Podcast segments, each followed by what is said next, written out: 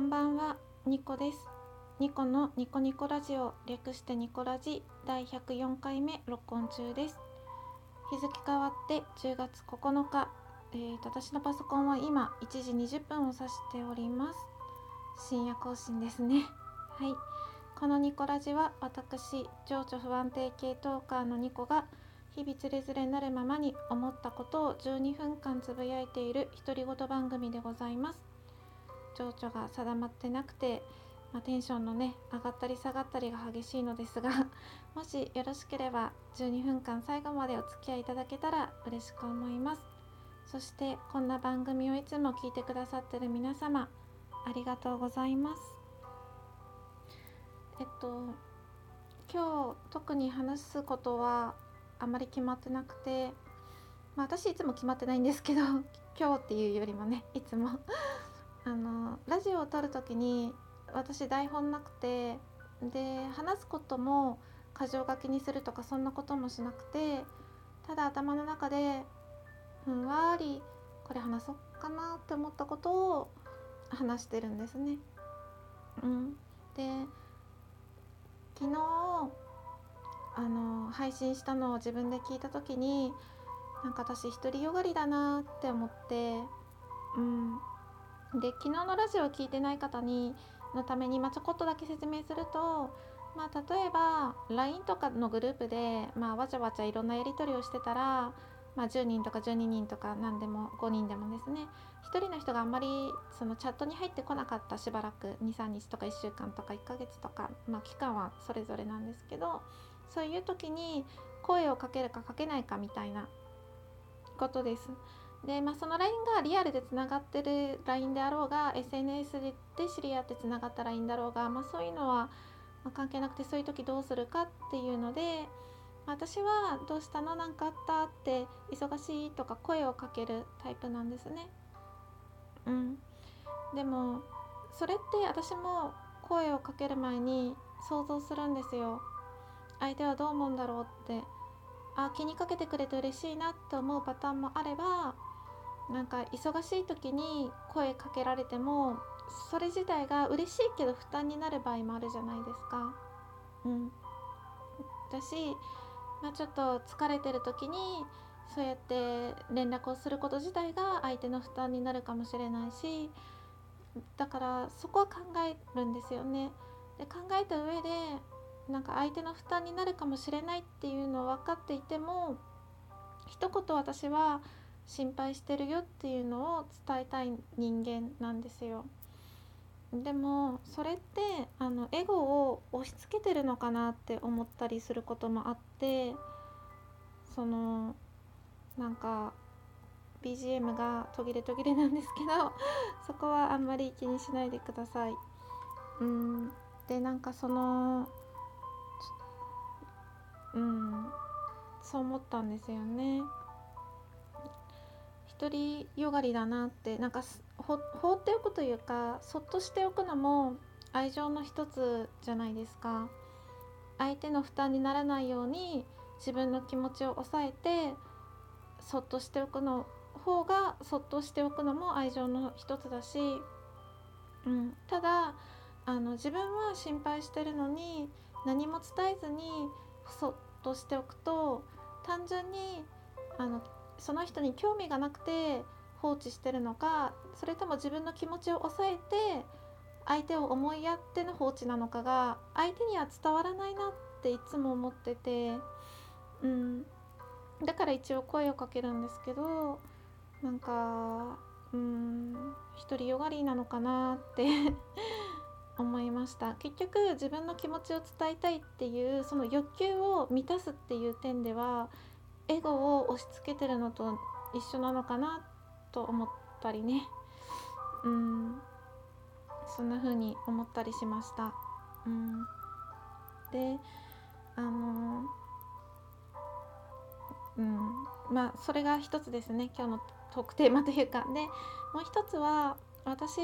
ラジオトークはまあトーカーとして配信もしてるんですけどリスナーとして、まあ、いろんな番組を聞いてるんですね。うん、であのリアルだと割と私の周りは通り一遍の人生というかまあ就職して結婚してみたいな人生の子が多くてでもラジオトークで出会った人たちとか、まあ、交流がなくても一方的に聞いてる番組とかもあってなんかそういうのを聞いてるとなんかいろんな人生があるなってすごく思ったんですね。うん、自分がただ今生活してる生活範囲圏内ではあの出会えなかった人たちとの人生の輪変が見えてであこういう人生もあるんだあこういう人生もあるんだってあの自分の視野がすごく広がったんですね。うん、でなんか私自分の中でこう頭の中でこう決めつけるじゃないけどなんかこうなんじゃないかなと思ってたこととかもあ実際そうなった人たちの人生を聞くと意外とそうでもないんだなっていう発見とかがあってなんか疑似体験じゃないけど自分の周りにはいない人たちの人生を垣間見ることができていろんな選択肢があるっていうのが分かってすごく視野が開けてそれはすごく良かったなって思います。うん、であのさっきの、まあ、にうんと声をかけるかけないの話に戻るんですけどなんか私前回の前回というか前の回で「運命の人」っていう題名で更新したトークテーマがあってトークの回があってで、まあ、そういうなんだろうなんか連絡を取る取らないとか行動するしないとかなんか正解なんてないんですよね。相手がどう思うかなんてわからない。ただ自分が、後悔しないように私は気持ちを伝えてるんですけどでもそれも結果が悪ければ伝えなければよかったよかったなっていう後悔になったりするかもしれないじゃないですか。だから結局原因と結果じゃないけどその時の行動が良かったか悪かったかなんて未来で結果が良ければ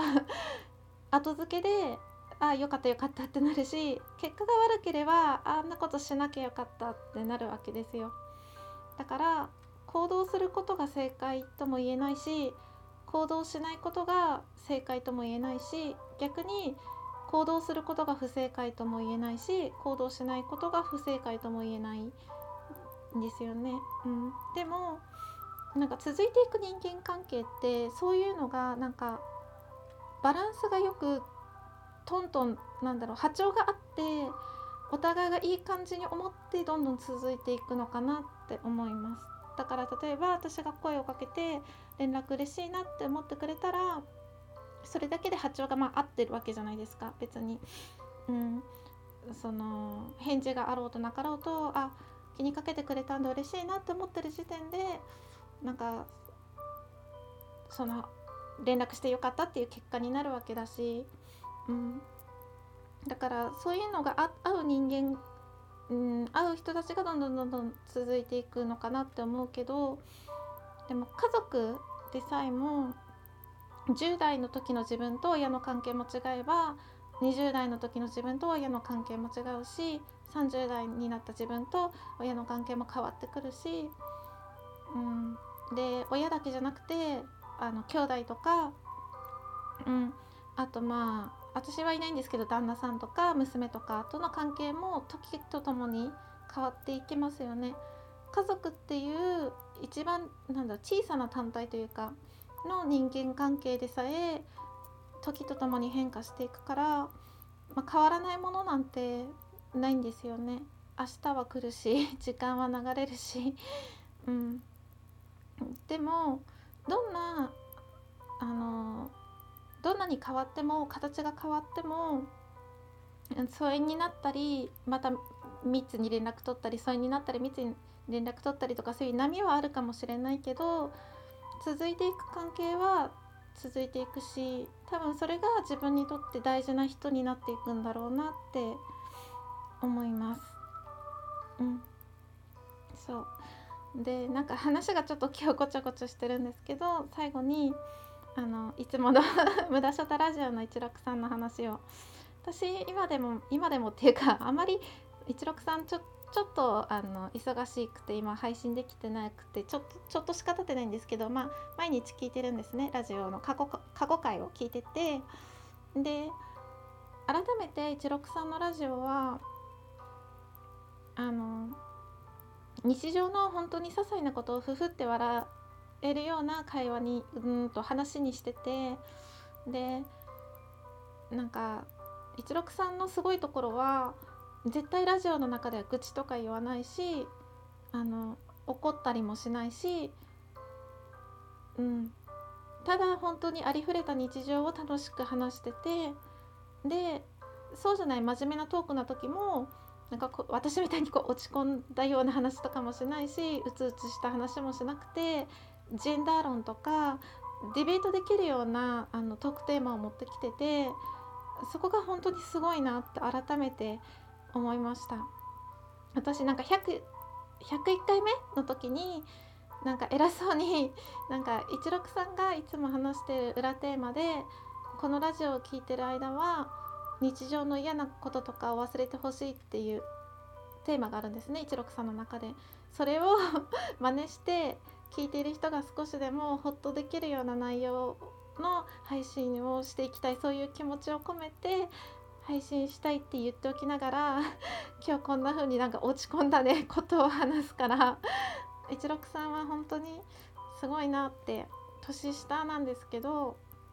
うん、年下だからこそ余計すごいなっていう尊敬の気持ちが強くなったというかもともと尊敬してる人ではあるんですけど改めて思いました。はいそんなこんなで、えっと、残り15秒になったのでこの辺でお開きにしたいと思います。今日も一日皆様お疲れ様でした。ゆっくり休んでください。明日も皆様にとって良き一日でありますように。最後まで聞いていただいてありがとうございました。